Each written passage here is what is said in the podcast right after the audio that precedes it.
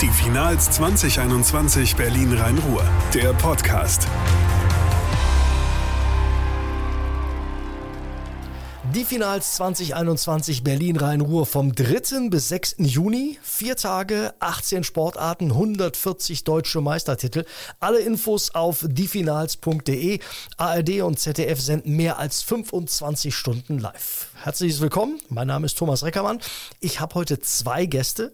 Beide weiblich, beide jung und beide erfolgreich. Zuerst gehen wir mal ins Wasser oder wir springen ins Wasser. Das macht sie großartig und das macht sie sehr erfolgreich. Die 25-Jährige springt vom 3-Meter-Brett und 3-Meter-Brett synchron und vom Turm. 23 Mal deutsche Meisterin, auch bei den Finals 2019 in Berlin und vor wenigen Tagen als erfolgreichste Teilnehmerin der Europameisterschaften aus Budapest zurückgekehrt. Herzlich willkommen, Tina Punzel. Hallo. Das mein, war eine tatsächlich lange Ansage. Äh, unglaublich, ne? Ich habe aber immer noch Luft. Denn meine zweite Gesprächspartnerin ist 17 Jahre jung, 2019 bei den deutschen Juniorenmeisterschaften der Altersklasse 15 Jahre. Da hat sie sich überlegen den Titel im Mehrkampf und in allen Einzelgerätfinals gesichert. Sie gilt auch deshalb als größtes Talent der rhythmischen Sportgymnastik in Deutschland. Wie sie damit umgeht und was sie sich für die Finals vorgenommen hat, darüber sprechen wir mit. Und damit hallo und herzlich willkommen, Margarita Kolossow. Hallo. Margarita, fangen wir mit dir an. Wie geht's dir? Du kommst gerade vom Training, wenn ich es richtig weiß. Ja, vor einer halben Stunde aufgehört. Und geht gut? Ja, war ganz gut. Nach so einem langen Tag, für alle, die zuhören, wir haben uns um 20 Uhr zusammengeschaltet. Ist dann endlich Abschalten angesagt? Ähm, normalerweise muss ich jetzt noch Hausaufgaben machen oder mich für die Schule vorbereiten, aber jetzt haben wir Ferien, das heißt, ja, jetzt kann ich mich ausruhen. Also normaler Tagesablauf ist, weil du Schülerin bist, morgens aufstehen, lernen und so weiter und so fort. Ja, morgens in die Schule, dann kommt Training und dann abends halt nochmal Hausaufgaben. Wow, da ist äh, wenig Zeit für anderes. Da reden wir aber gleich auch noch drüber. Tina Punzel, wie sieht denn äh, so ein Tagesablauf aktuell bei dir aus? Ähm, ja, also aktuell, heute ist eigentlich ein ganz normaler Tag gewesen. Wir haben früh von halb acht bis halb elf trainiert, die erste Einheit. Dann hatten wir heute Mittag einen Corona-Test, da wir ja äh, getestet zu den Finals anreisen. Und dann nochmal von 14 bis 17 Uhr habe ich trainiert. Da habe ich mir was zum Armbrot gekocht und ja, deswegen hatte ich jetzt schon ein bisschen Ruhe nach dem Training, aber war trotzdem ein anstrengender Tag heute. Vor kurzem die Europameisterschaften, sehr, sehr bald die Finals, im Juli die Olympischen Spiele. Wie dosierst du augenblicklich dein Training im Hinblick auf diese ganzen Höhepunkte? Ja, genau. Also wir hatten jetzt wirklich eine sehr, sehr lange Wettkampfpause, Corona-bedingt natürlich. Und hatten jetzt mit dem Weltcup, der noch vor den Europameisterschaften in Tokio stattgefunden hat, direkt im Anschluss die Europameisterschaften. Wir sind also von Tokio direkt nach Budapest geflogen. Das war sicherlich nicht optimal, auch jetzt nur zwei Wochen Pause und dann schon wieder die Finals. Ähm, auf der anderen Seite, ich bin super dankbar, dass wir überhaupt wieder die Chance bekommen, jetzt so viele Wettkämpfe zu machen. Wir haben jetzt 14, 15 Monate trainiert. Ähm, ja, ohne richtiges Ziel. Jetzt ist es ein bisschen viel auf einmal, aber es ist mir so rum trotzdem lieber. Wir hatten jetzt eine Woche so ein bisschen Regeneration, die ist jetzt gerade rum. Wir fangen jetzt an, uns auf die Finals vorzubereiten.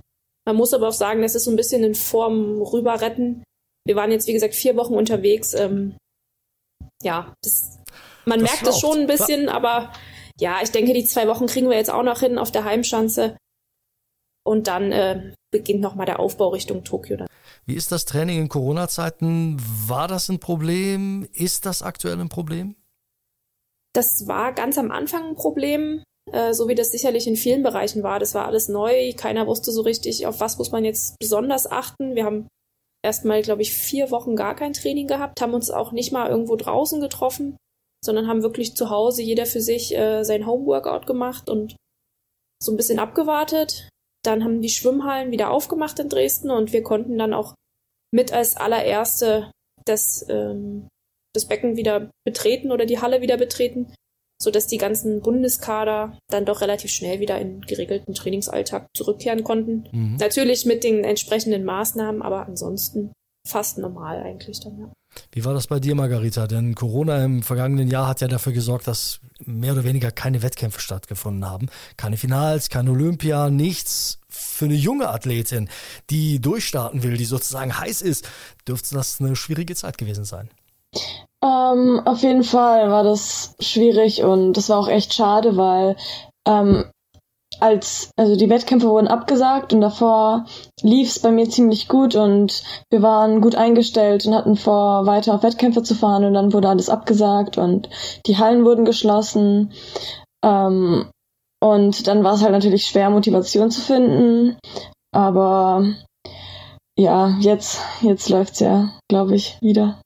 Vielleicht hat ja auch alles irgendwie was Gutes. Äh, vielleicht konntest du durch diese lange Pause an dem einen oder anderen Programmpunkt arbeiten, was du sonst vielleicht aufgrund der vielen Wettkämpfe nicht gemacht hast. Also so ein bisschen an den Schwachstellen, die man ja hat, irgendwo noch arbeiten.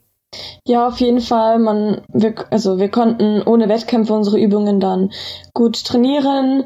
Ich habe mir auch meinen Fuß gebrochen und ich konnte den gut heilen lassen, weil es halt keinen Wettkampf gab, der gedrückt hat und der der uns dann irgendwie gehetzt hat. Das war dann auch ganz gut, dass ich das ruhig lassen konnte. Ja, und wir hatten einfach genügend Zeit zu arbeiten an unseren Übungen. Also wenn man sich den Fuß bricht, dann in Corona-Zeiten. Das ist 100% richtig. Ja. Viel Training, wenig Wettkämpfe, das klingt trotzdem ein bisschen langweilig.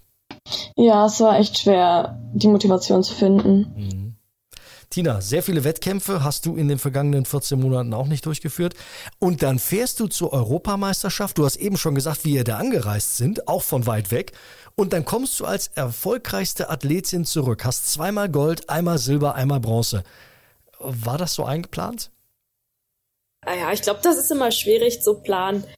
Ähm, ich war bei den letzten Europameisterschaften 2019 ähm, auch schon recht erfolgreich, bin da auch mit vier Medaillen wiedergekommen. Von daher, ähm, ja, erwartet man das dann immer auch so ein bisschen, dass äh, die eine oder andere Medaille da dann wieder rausspringt. Aber ja, wie du schon gesagt hast, nach 14 Monaten ist es total schwierig zu sagen, wo man steht. Ich denke, wir haben die Zeit auf jeden Fall gut genutzt. Wir haben uns auch im Training immer wieder irgendwelche Spielchen einfallen lassen, sind gegeneinander gesprungen, um so ein bisschen diesen Wettkampfcharakter im Training auch mal aufkommen zu lassen. Aber das kann man natürlich nicht mit einer Europameisterschaft vergleichen. Ähm, wie gesagt, wir waren vorher beim Weltcup. Äh, dort habe ich die letzten zwei Startplätze im 3 Meter Synchron mit meinen Partnerinnen für die Olympischen Spiele geholt. Das war so das Hauptziel ähm, für den ersten Teil der Saison sozusagen. Die EM wussten wir hinten raus, wird dann schwierig, äh, kräftemäßig. Allerdings habe ich mich wirklich gut gefühlt. Die, die Anlage lag mir. Der erste Druck, wie gesagt, ist auch schon abgefallen und ja, dann konnte ich den Wettkampf genießen, ähm, es hat echt Spaß gemacht, auch wieder mal den, einen Einzelwettkampf zu machen. Und ja, dass dann alles so aufgeht, das war natürlich der I-Punkt auf dem Ganzen. Und ja, es hat dadurch einfach viel Spaß gemacht und ich habe erst so richtig gemerkt, was ich eigentlich vermisst habe in der letzten Zeit. Die Olympia-Qualifikation der Wasserspringer sind die Finals. Aber wir gehen trotzdem mal davon aus, dass du nach deinen jüngsten Erfolgen in Tokio dabei bist. Wie wichtig sind dir auf dem Weg dahin die Finals? Ja, genau. Also wir müssen uns schon noch offiziell qualifizieren. Wir müssen noch mal eine bestimmte Punktzahl springen. Aber vor dem deutschen Kampfgericht ähm, ist das immer ganz gut machbar, würde ich jetzt mal sagen. Und wir sind auch in der super Form. Also ähm, ja, da gehen wir jetzt einfach mal davon aus, dass das alles so klappt. Und wie ich schon gesagt habe, für uns ist jeder Wettkampf, den wir jetzt noch vor Olympia machen können, extrem wichtig.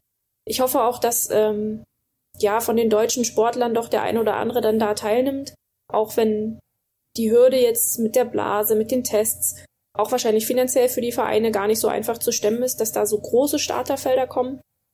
Aber ja, ich denke, der ein oder andere wird dort schon ähm, den Wettkampf nutzen und ja, dass wir da auch einfach eine ordentliche deutsche Meisterschaft durchführen. Wie gesagt, für alle Olympiateilnehmer nochmal der letzte Test vor den Spielen. Und ja, ich freue mich jetzt drauf. Die Wasserspringwettbewerbe sind bei den Finals 2021 in Berlin in der Schwimm- und Sprunghalle im Europasportpark. Du hast vorhin gesagt, die Anlage in Budapest, die lag mir. Ist dir egal, in welcher Halle das Brett oder der Turm stehen? Oder hat Berlin vielleicht auch was, was andere nicht so haben? Liegt dir die Anlage auch? Ja, doch, also Berlin liegt mir auf jeden Fall auch. Ähm, für uns spielt das Brett eine Rolle, aber auch die Orientierung spielt eine wichtige Rolle. Ähm, ja, wie hell oder dunkel ist es? Äh, was hat man sonst noch so für Farben oder für, für Banner? Ähm, alles, was da so mit reinspielt. Ähm, ansonsten, ich bin in Berlin schon tausende Male gesprungen, angefangen von der Europameisterschaft 2014 über deutsche Meisterschaften, Trainingslager. Also von daher kenne ich Berlin eigentlich in- und auswendig, würde ich jetzt mal sagen. Und ja, mir macht es da eigentlich immer Spaß zu springen. Ich bin dort auch meistens ganz gut. Und es ist nicht zu warm und nicht zu kalt. Das ist für uns auch immer so eine Sache. Also wenn es sehr, sehr kalt ist, dann macht es auch überhaupt keinen Spaß. Und ja, von daher bin ich immer gerne in Berlin und freue mich jetzt auf die nächste Woche. Ist erstaunlich. Du hast übrigens nicht gesagt, ich will die Finals gewinnen. Ähm, ja, ich möchte die Finals auf jeden Fall gewinnen. Ähm, Okay, reicht mir schon. Ja. ja ich, also ich, ich, ich wollte es nur mal festgestellt haben. Ne? Du hast mich ja nach der Halle gefragt. Ja, das stimmt. Äh, Margarita, die rhythmischen Sportgymnastinnen sind bei den Finals äh, 2021 Berlin-Rhein-Ruhr in Dortmund in der Westfalenhalle. Auch an dich die Frage, macht die Halle etwas mit dir oder spielt es keine Rolle, wo die Wettkampfmatte liegt? Ähm, also in dieser Halle war ich noch nie, aber auf jeden Fall spielt die Halle für uns eine Rolle. Es, es spielt eine Rolle, wie hoch die Halle ist, weil in Deutschland gibt es sehr viele Hallen, die eine niedrige Decke haben. Und dann werfe ich meine Geräte oft gegen die Decke und das ist nicht so, nicht so geschickt für die Übung. Ähm, ja, und dann sind auch alle Flächen ziemlich unterschiedlich und das spielt dann auch eine Rolle. Wie dreht der Teppich? Ist er rutschig, unrutschig? Ja. Mit der Höhe dürftest du in der Westfalenhalle kein Problem haben. Die ist wirklich hoch. Hm, Wie würdest du deine aktuelle Form einschätzen? Beim Weltcup in Baku zuletzt ist es nicht so ganz nach deinem Wunsch verlaufen. Ähm, also nach Baku haben wir auf jeden Fall noch härter trainiert und uns jetzt noch besser vorbereitet. Und ich würde sagen, dass ich in einer besseren Form bin als in Baku. Und ich hoffe, dass es besser laufen wird als in Baku. Manchmal ist es ja so, dass es ja gar nicht so schlecht ist, wenn man mal irgendwas verpatzt, ähm, weil man dann sich vielleicht nochmal auf Dinge konzentriert und äh, stärker daraus hervorkommt. Ja, auf jeden Fall. Also ich glaube, aus Fehlern lernt man und es ist auch wichtig, schlechte Erfahrungen zu sammeln. Und deswegen besser, also ich finde es eigentlich ziemlich gut, dass der Fehler, also dass die, die Fehler mir jetzt passiert sind und nicht äh, erst in den nächsten Jahren. Auch an dich die Frage, was hast du dir vorgenommen für die Finals 2021? Also ich würde mich sehr freuen, könnte ich wieder alle, also alle Titel gewinnen. Ja, aber ich, also das wäre mein Wunsch. Punkt. Reicht. 2013, Tina, hast du bei der Heim-EM mit damals 17 Jahren Gold geholt. Und dann hat es acht Jahre gedauert, bis du diesen Erfolg bei Europameisterschaften wiederholen konntest. Hast du zwischenzeitlich mal gezweifelt? Ähm, ich würde jetzt nicht sagen, dass ich direkt an mir und meiner äh, Leistung oder meinem Können gezweifelt habe, weil ich habe äh, mit, ich glaube, drei Bronzemedaillen trotzdem gezeigt, dass ich in der europäischen Spitze auf jeden Fall dazugehöre. Aber es waren immer Kleinigkeiten, die mich dann, ähm, ja, ich sag jetzt mal nur Bronze oder dass es nur Bronze geworden ist. Ich wusste aber immer, dass wenn bei mir alles passt, dann wird es an einem guten Tag wirklich schwer, mich zu schlagen. Ähm, bin da auch dran geblieben. Und ich denke, mittlerweile zahlt sich auch einfach meine Erfahrung aus. Also in den acht Jahren habe ich, glaube ich, so gut wie alles jetzt schon mal erlebt und habe gute Wettkämpfe angefangen, dann zum Schluss äh, den Patzer gemacht oder habe gleich mit einem Patzer angefangen und mich dann wieder zurückgekämpft, habe einen guten Vorkampf gemacht, bin dann als letzte gestartet, habe da das Finale dann ein bisschen versemmelt. Also ich habe irgendwie alles schon mal jetzt mitgemacht und das dachte ich mir dieses Jahr auch. Mich kann jetzt nichts mehr aus der Ruhe bringen und ja, dann hat es auch endlich mal wieder geklappt. Ich habe zwischendurch im Mixed mit dem Lou ja schon mal den Europameistertitel in Glasgow geholt. Also ich, ich wusste, ich kann es schon noch. Mhm. Und im Einzel, ähm, ja, habe ich mich auch extrem gefreut, dass es jetzt dieses Jahr endlich mal wieder geklappt hat. Ich wollte es auch nicht kleinreden und sagen, eine Bronzemedaille ist nichts wert. Ne? Aber wenn man dann einmal da ganz oben war und es dann ein bisschen gedauert hat, deswegen war da so meine Nachfrage hin. Du springst alleine und du springst, das hast du ja auch gerade gesagt, synchron, zum Beispiel äh, aktuell mit Lena Henschel. Kannst du das sagen, das eine macht mehr Spaß als das andere? Ähm, Im Synchron ist es natürlich so, man freut sich zusammen, man leidet auch zusammen, wenn da irgendwas schief geht. Im Einzel ist man für Erfolg oder Misserfolg ganz alleine verantwortlich. Und ich finde, es hat irgendwie beides seinen Reiz. Ähm, ich würde jetzt nicht sagen, dass ich das eine oder das andere lieber mache. Aber gerade im Training ist es schon so, dass wenn man da zu zweit äh, die harten Einheiten durchsteht, dass es ein bisschen einfacher ist, als wenn man sich da jedes Mal alleine durchkämpfen müsste. Reden wir noch mal zwei Sätze zu dem sportlichen Highlights in diesem Jahr, die Olympischen Spiele. In Rio hast du teilgenommen, bis siebte geworden. Was möchtest du in Tokio erreichen? Auf jeden Fall besser sein. Okay. ja, ist in Ordnung. Ja. Dann wechseln wir mal die Seite. Margarita, Tokio 2021 Olympische Spiele. Ein Traum oder? Ja, ich glaube, also es bleibt leider nur ein Traum, weil ich jetzt eigentlich keine Chance mehr habe, mich zu qualifizieren. Ich habe es aber eingangs gesagt. Über Margarita Kolossos sagt man, sie gilt als das größte Talent in der rhythmischen Sportgymnastik in Deutschland. Nochmal, falls der ein oder andere es vergessen hat, 2019 bei den deutschen Juniorenmeisterschaften in der Altersklasse 15 hat sie alles abgeräumt, auch alle Einzeltitel. Und deswegen dieses größte Talent. Ist das eigentlich für dich eine Last, dass man das über dich sagt? Denn es verbinden sich ja damit Erwartungen an dich, die du ja auch erfüllen willst. Ähm, also als ich klein war, hat mir meine Trainerin gesagt, dass ich ein wirklich sehr talentiertes Kind bin und dass es sehr selten solche Kinder gibt und das hat mich dann sehr motiviert als kleines Kind. Aber jetzt, wo ich älter werde, ist es auf jeden Fall ein großer Druck und ich würde gerne alle Erwartungen erfüllen. Was nicht einfach ist, ne? Ja. Tina Wunzel, wir haben eure beiden Sportarten in diesem Podcast zusammengeführt, weil sie beide einen hohen Anteil an Akrobatik haben. Wie trainierst du das, was du nachher am Brett zeigst? Ja, das ist eine spannende Frage, weil viele das eben auch gar nicht wissen, dass wir Wasserspringer äh, maximal 50 Prozent der Trainingszeit wirklich auch im Wasser verbringen. Also wir beginnen unser Training ganz genauso an Land ähm, wie Turner wahrscheinlich auch. Ähm, da haben wir eine Bodenmatte, wir haben eine Akrobatikbahn, wir haben Trampoline, ähm, wir haben Trockenbretter, wo man dann in den Schaumstoff oder auf eine Matte springen kann. Und da verbringen wir eben ja mindestens die Hälfte der Zeit, bevor wir ins Wasser gehen. Und auch im Kraftraum äh, machen wir das ein oder andere Training, weil wir natürlich auch eine gewisse Kraftfähigkeit brauchen, um kräftig abzuspringen.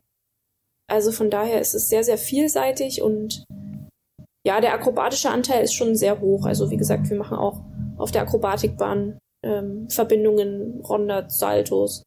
Und im Trampolin machen wir auch sehr viel, um einfach auch die Saltos an Land vorzubereiten. Gibt es so Elemente, die ihr übt im Trockenen und nachher feststellt im Wasser, nee, das funktioniert nicht? Ähm, naja, es ist, man kann es ja nicht eins zu eins so wie im Wasser machen. Also mhm. ähm, Nee, also ich persönlich kenne die Situation jetzt nicht, dass ich irgendwas an Land probiere und das dann im Wasser mache äh, und merke irgendwie, das funktioniert nicht. Also es sind ja doch immer sehr klar vorgeschriebene Sprünge, die wir machen und da ist nicht so viel mit, ich probiere mal was ganz Besonderes. Mhm. Gibt es denn äh, Sprünge oder Elemente, von denen du heute sagst, das würde ich gerne können? Also irgendeinen Dreifachen, irgendeinen, ich habe keine Ahnung. Ja, also bei den Frauen ist so aktuell der Stand, dass doch die eine oder andere den zweieinhalb Seite vorwärts mit einer Schraube, dass man da noch eine zweite Schraube dran macht. Ähm, ich probiere mich daran seit 2015 und ich ja, verzweifle da ehrlich gesagt ein bisschen dran. Ähm, es ist einfach nicht so, dass ich meine Beine da vernünftig zusammenhalten kann dass er sich für mich nicht lohnt, den im Wettkampf zu zeigen. Und da würde ich manchmal denken, Mensch, mittlerweile bekommen es echt viele, viele junge auch äh, Athletinnen hin, die dann den mal eben so trainieren und ich weiß mir da echt schon seit längerem die Zähne dran aus. Ähm, ja, das wäre was, wo ich sage, das würde ich gerne nochmal hinbekommen. Boah, Wahnsinn, seit 2015. Das ist äh, total irre. Margarita, gibt's bei dir irgendwas, wo du sagst, ah, das würde ich eigentlich gerne hinkriegen und ah, zurzeit klappt's nicht? Ähm, also ich, wir haben halt Drehungen und natürlich würde ich mir wünschen, dass ich mehr drehen könnte, weil das wäre auch ziemlich cool, wenn ich dann sehr viel drehen könnte. Ähm, aber wir haben auch Elemente und es gibt Elemente, die muss man mit einer Rückbeuge ausführen und ich habe seit 2017 Rückenprobleme mhm. und deswegen kann ich diese Elemente halt nicht machen und manche würde ich halt gerne ausprobieren, aber es ist halt zu großer Schmerz. Verstehe ich. Akrobatik spielt aber bei dir auch natürlich eine Riesenrolle. Ja, weniger Saltus, mehr Bogengänge, Räder, Rollen. Wir machen eher sowas. Du gehst ansonsten mit Keule, Seil, Reifen, Band oder Ball auf die Wettkampffläche. Gibt es bei dir wo du, etwas, wo du sagst, also das ist mir das Liebste? Also einen Ball habe ich lieber als einen Reifen.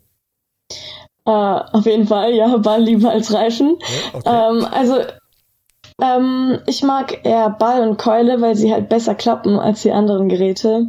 Weil Band ist halt sehr schwer und Reifen auch. Natürlich sind alle Geräte schwer, aber irgendwie, ich weiß nicht, mir liegt, mir liegt der Ball sehr und mit den Keulen macht es einfach mehr Spaß. Und wenn man dir zuguckt, dann sieht das alles federleicht aus. Also insofern. ähm, und unabhängig mit welchem Handgerät du antrittst, braucht es ja eine Übung. Wie entsteht die? Also wie entscheidet ihr, also du und deine Trainerin, wie schwierig es werden soll? Also wir bauen die Übung zusammen. Wir nehmen Teile aus der alten Übung und puzzeln die dann einfach unterschiedlich aneinander. Und wenn dann irgendwo noch eine Lücke entsteht, können wir dann noch was Neues reintun. Oder wenn wir irgendwo merken, man kann es schwerer machen, dann versuchen wir es auch immer schwerer zu machen. Und wenn ich auch irgendwie eine Idee habe, wo man etwas schwerer machen kann, noch was anderes machen rein, was anderes reinmachen kann, dann ist meine Trainerin auch immer offen für meine Vorschläge. Wenn du in einem Wettkampf merkst, da hat eine Kontrahentin, die vor dir steht, was gemacht, was äh, wirklich gut war. Bist du dann überhaupt noch in der Lage zu sagen, ich muss jetzt was Schwierigeres machen, damit ich die noch übertrumpfen kann? Also kannst du deine Übung noch kurz vorher ändern? Nein, auf keinen Fall. Mhm. Ähm, weil alles braucht Übung und wenn es dann noch in der Stresssituation dann zu, also das wäre eine zu große Gefahr. Und ich meine, also bei uns ist die Schwierigkeit auch nicht das einzige, sondern bei uns wird auch die Ausführung bewertet. Ich frage mal bei der Tina nach, wie ist das bei dir? Wie entscheidet ihr, also du und äh, dein Trainer oder dein Synchronkollegin, was ihr springt und was ihr zeigt? Ja, also ich schließe mich da der Margarita an. Also bei uns ist auch 24 Stunden vor Wettkampfbeginn wird die Sprungliste abgegeben und dann wird da auch nicht mehr dran rumgebastelt. Ähm, von daher reagiert man da jetzt nicht irgendwie auf, auf Gegner. Ähm, man hat seine Sprünge, die man im Training trainiert. Ähm, bei uns gibt's vom Brett fünf verschiedene Sprunggruppen und die müssen auch alle bei den Frauen gezeigt werden. Die Männer wiederholen noch eine, die haben sechs Sprünge. Mhm. Und genau, wir Frauen machen unsere fünf Sprünge und ja, man, man weiß vorher, welche Sprünge man kann. Das ist ähm, in den meisten Sprunggruppen bis zu einem zweieinhalb Salto gehechtet. Vorwärts machen die meisten den dreieinhalb gehechtet. Ähm, ja, und das trainiert man im Training und dann bahnt sich das ja so an, welcher Sprung klappt, welcher klappt nicht. Ähm, ja, und dann steht die Liste 24 Stunden vorher, wie gesagt, aber ja, da passiert jetzt auch in den, ich sag jetzt mal in den letzten acht Wochen vor Olympia passiert da bei mir jetzt auch nichts mehr. Du hast ganz jung angefangen, schon mit fünf Jahren mit dem Wasserspringen. Deine Eltern sind auch beide gesprungen. Es lag dir irgendwie in der Wiege. Erzähl doch mal so ein bisschen von deinem Werdegang. Ja, genau. Also mein Papa ist äh, selber gesprungen, war auch Europameister. Ähm, früher, frag mich jetzt nicht nach der Jahreszeit. nee, frage ich nicht. Ähm, und dann lag das natürlich nahe. Er ist dann auch noch Trainer geblieben. Und so eine Sprunghalle oder eine Tonhalle ist natürlich für ein kleines Kind auch ein riesengroßer Spielplatz. Und von daher, ja, ich glaube, wird jedes Kind, was irgendwie mit dem Wasserspringen verbunden ist, dann auch mal in die Turnhalle gesetzt und dann probiert man sich da aus. Ähm, das Trampolin ist natürlich spannend am Anfang oder auch die Schaumstoffgrube, da springt man dann mal rein. Und als ich dann schwimmen konnte, wurde ich trotzdem noch von den Trainern gesichtet. Also das ist bei uns ganz üblich, dass beim Schulschwimmen oder beim Schwimmen lernen äh, zum Anfang auch, dass die Trainer da gucken, welche Kinder haben keine Angst vor Wasser. Wäre das nicht vielleicht mal was mit einem Probetraining beim Wasserspringen?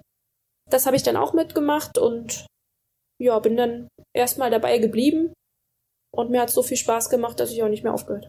Tja, und das bis heute und das äh, sehr erfolgreich. Margarita, wie bist du zur rhythmischen Sportgymnastik gekommen? Ähm, also ich war fünf Jahre alt, als meine Eltern mich und meine Schwester zum Ballett gegeben haben. Und es hat ihnen aber gar nicht gefallen, weil das war nur einmal die Woche und wir haben dort eigentlich so gar nichts gemacht.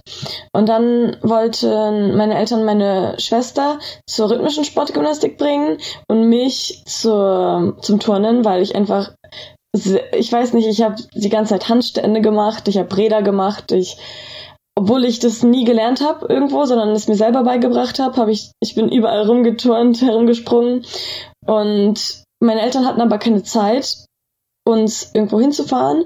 Deswegen haben die meinen Opa gefragt, ähm, ob er das schafft, meine Schwester in die eine, in das eine Ende von Potsdam und mich in das andere Ende von Potsdam zu bringen. Und dann meinte er, nee, ich fahre nur in einen Ort und das, was näher dran ist. Und dann war das die rhythmische Sportgymnastik. So kommt man manchmal zu den Vielleicht ja. wärst du jetzt eine Weltklasse-Turnerin, hättest mit der rhythmischen Sportgymnastik gar nichts zu tun. Ja, wer weiß. Verrückt. Und wenn du heute turnst, dann werden viele kleine Mädchen am Rand stehen mit leuchtenden Augen und denken, boah, das will ich auch können. Gibt es einen Tipp, äh, die du, dass du, den du für die Kleinen hast? Ähm, immer auf die Trainer hören, weil Trainer wollen einem nie was Schlechtes, sondern sie wollen einem immer nur helfen. Und es gibt Mädchen, die nehmen Kritik schlecht auf und werden sauer oder traurig. Und das auf keinen Fall, weil alle immer die ganze Kritik, die man kriegt, immer ans Herz nehmen und immer an sich selber glauben. Bei den Gerätsturnerinnen haben Ellie Seitz, Sarah Voss und die anderen zuletzt für Aufsehen gesorgt, als sie mit einem Ganzkörperanzug angetreten sind, um ein Zeichen gegen Sexualisierung zu setzen. Ein, wie ich finde, sehr starkes Zeichen. Wie ist das bei euch, bei den rhythmischen Sportgymnastinnen angekommen? Also wir hatten schon immer Ganzanzüge mhm. und ich hatte selber einen Ganzanzug, aber bei uns ist es nicht als Zeichen, sondern es ist eher aus ästhetischen Gründen. Mhm. Tina Punzel, hast du das mitbekommen? Wie ist das bei dir angekommen? Ja, also ich habe das auch auf jeden Fall über Social Media natürlich mitbekommen und finde es total stark, dass sich auch die Sportlerinnen da ähm, ja solchen gesellschaftlichen Themen auch einfach widmen.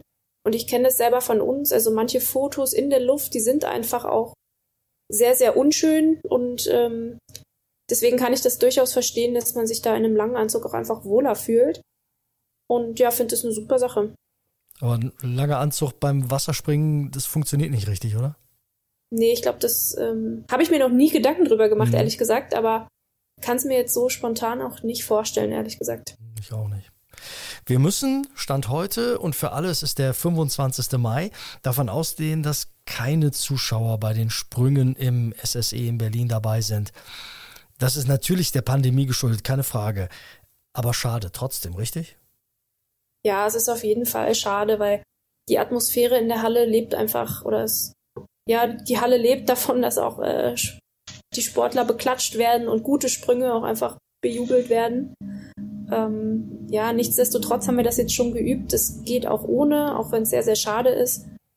Aber ich denke, das ähm, geht jetzt einfach mal vorrangig um die sportliche Leistung, dass wir das zeigen können, wofür wir trainiert haben. Und ich finde es auch super, dass die Wettkämpfe im Fernsehen übertragen wurden äh, oder übertragen werden, weil gerade solche Randsportarten, wie sie immer so nett genannt werden, einfach sonst nicht die Plattform bekommen. Und deswegen finde ich es umso toller, dass Sportarten wie rhythmische Sportgymnastik, Wasserspringen auch einfach mal im öffentlich-rechtlichen Fernsehen zu sehen sind.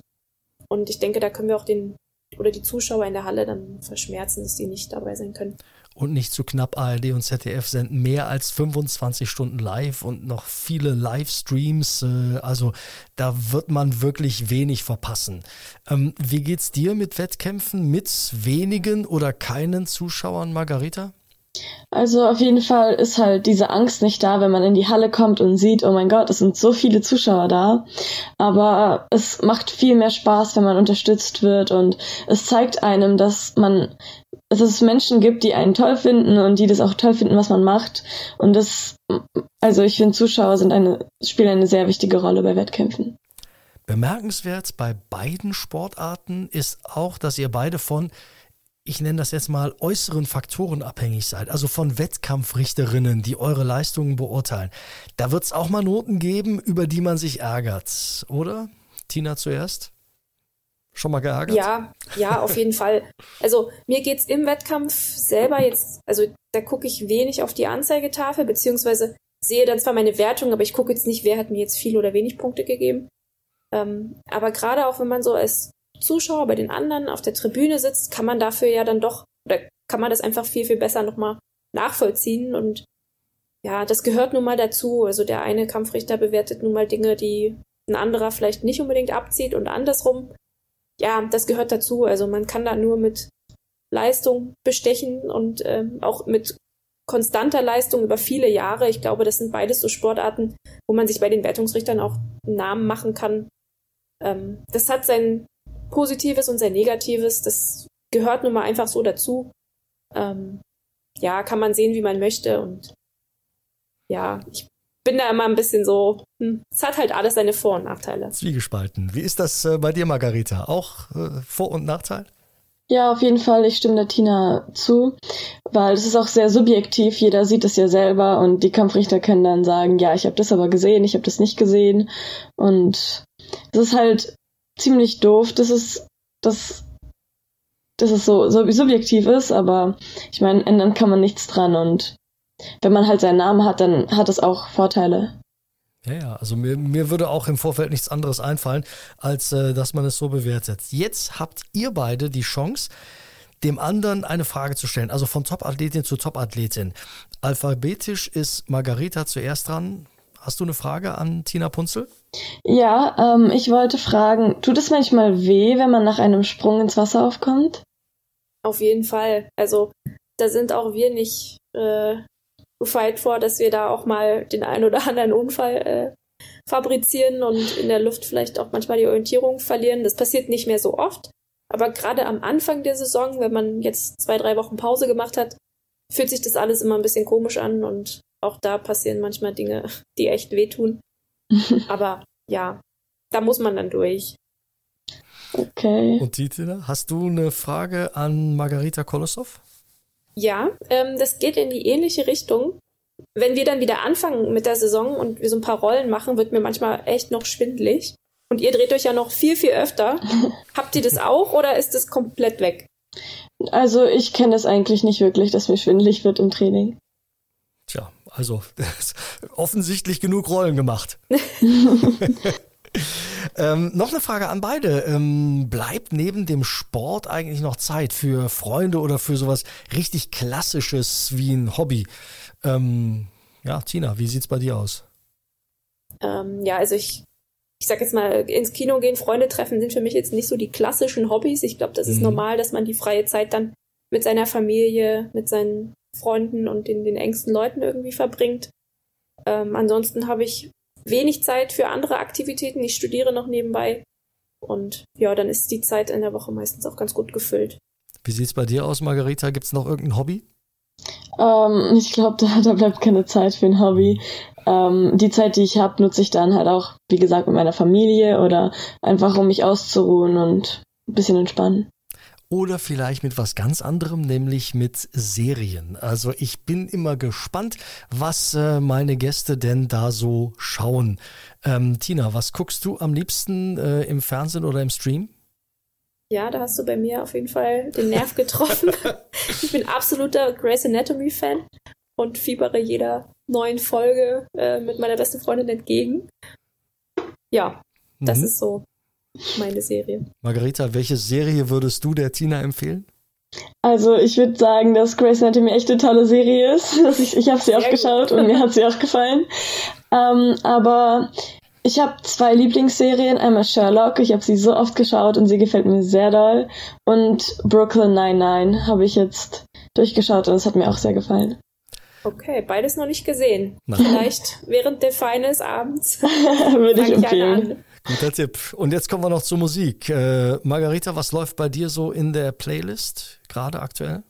Ähm, also ich mag sehr ältere Musik so. Also ich, ich mag sehr die Band Queen, Nirvana und ACDC. Das sind so meine Favorites. Mhm. Wie ist das bei dir, Tina? Ähm, ja, ich bin da nicht so der Musikhörer, ehrlich gesagt. Ich höre die Charts, höre Musik auch hauptsächlich, um die Wertung der anderen nicht zu hören.